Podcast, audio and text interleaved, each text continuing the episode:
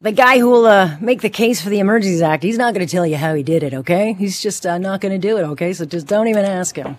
That's pretty much how Mr. Lametti's, you know, testimony went. We're going to talk about this threshold we found, what that our government has come up with. We don't like that law on the book, so we're going to come up with this law, and uh, we've got someone who's going to justify it. We're not going to tell you anything about it, but don't you worry, just trust us. That is the territory we are in in these final days of the inquiry. So let us uh, bring in Mr. Tom Korski, of course, managing editor over at Blacklock's Reporting, and I'm sure you got a chuckle or two out of the testimony. What was your big takeaway from Mr. Lametti?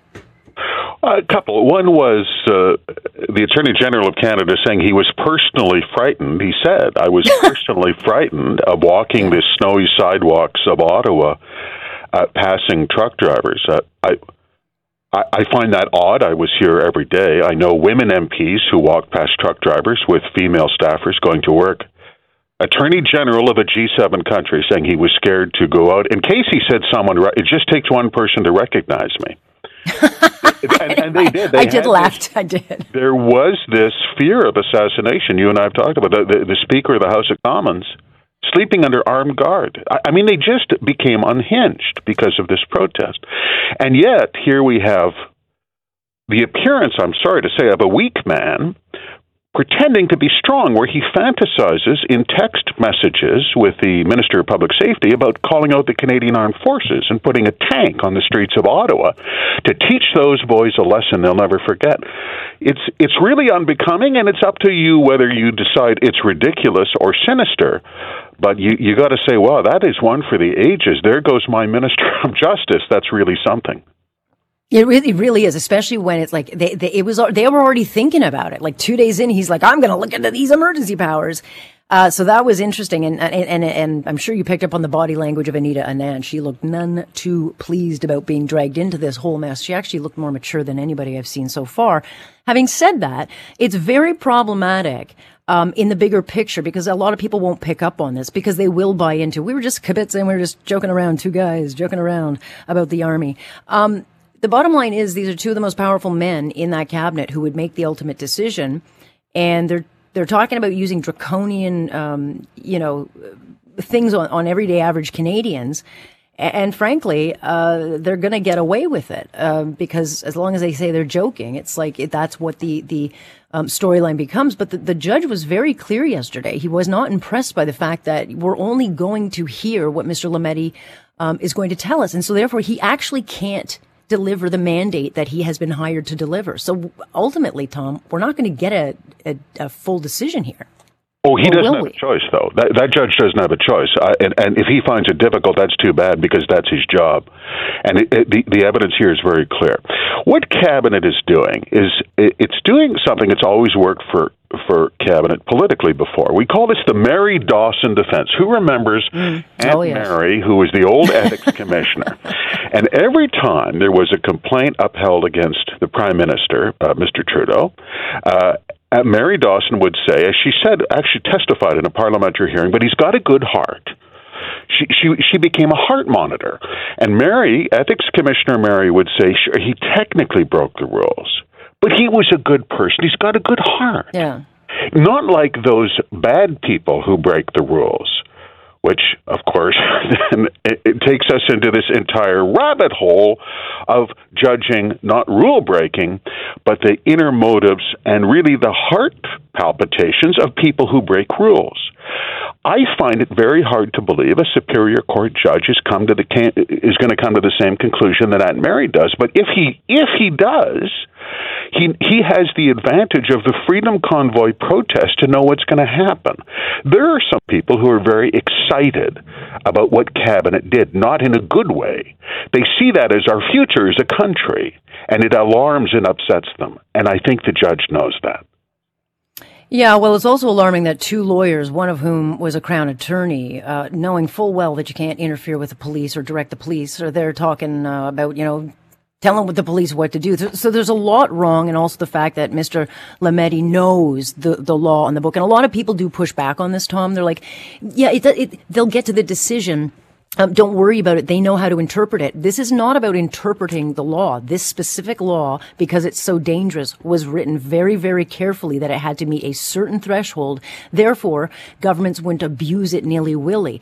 And if, um, you know, and if it's accepted that this government had some special power and some special advisor that we're now not allowed to hear from or be told about, that is very problematic because that is not the, the law that's written on the books. No, it's not. But but that's the prospect, someone here has to be 100% wrong, Alex.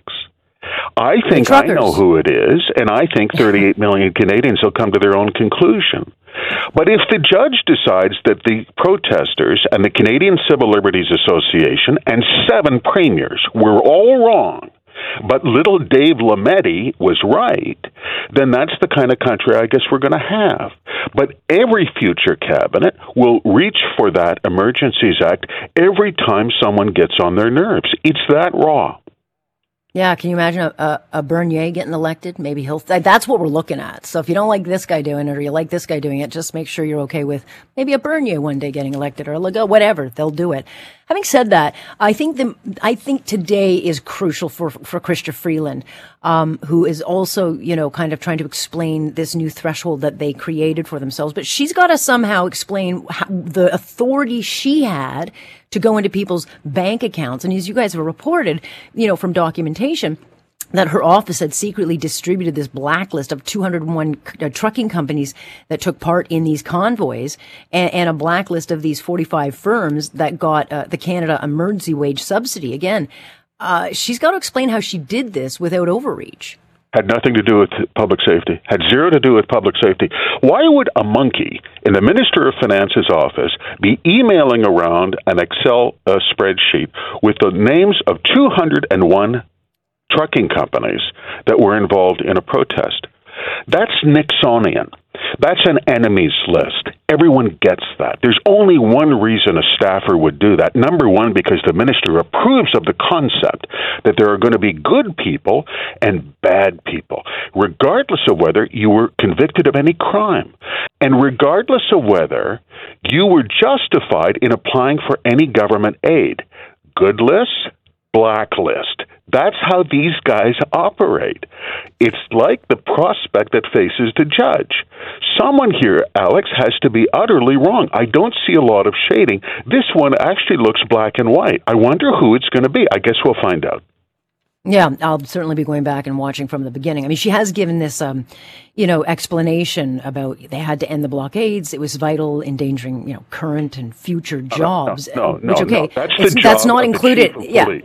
That's yeah. the, that's not the job of some political aide in the Minister of Finance's office. With due respect. Yeah, it's also nowhere in this particular Emergencies Act uh, threshold. Um, exactly. Part of it. I, I, also want to ask you about this because this is not getting any attention. And this is also a very dangerous uh, uh, law that is uh, being rammed through. It's at the Senate committee, but this is all about C11, uh, this amending of the Broadcasting Act. And, and, Pablo Rodriguez, who still has yet to answer any questions about Laith Marouf and everything else he does wrong, uh, he is ramming this thing through. Where are we? Because this thing's going to pass and it's not getting any attention but where is it sitting? Have they changed this, or is this just a disaster coming our way? It's interesting. Uh, this is the second iteration of, the, of this bill. This is uh, colloquially the YouTube regulation bill. Why is it significant? It's the first bill in Canadian history that regulates legal internet content. What they want to do is have the CRTC regulate internet content like they regulate radio and television. To which internet advocates have said, Are you out of your mind? Don't you understand the internet is communication? It's not about broadcasting. Well, the previous bill died a miserable death in Senate Transport Communications Committee. The current bill is hanging by a thread in Senate Transport and Communications Committee, where senators last night said, Guess what? We have a hundred amendments, count them, 100, and we're going to go through this line by line. It is unmistakable that they will amend the bill, which sends it all the way back to the House of Commons in square one with advocates of free expression emboldened hands off the internet. That's the message. Yeah. Nonetheless, we will stay tuned. I know you guys are covering this one very closely, so we will stay on top of it. Um, get back to watching your uh, testimony. It's going to be a couple of fascinating days. Thank you, Alex. Thank you. That is Mr. Tom Korski, keeping them honest, or trying to at least, in Ottawa, managing editor of Blacklock's Reporter. It is subscription based, it is worth the cost.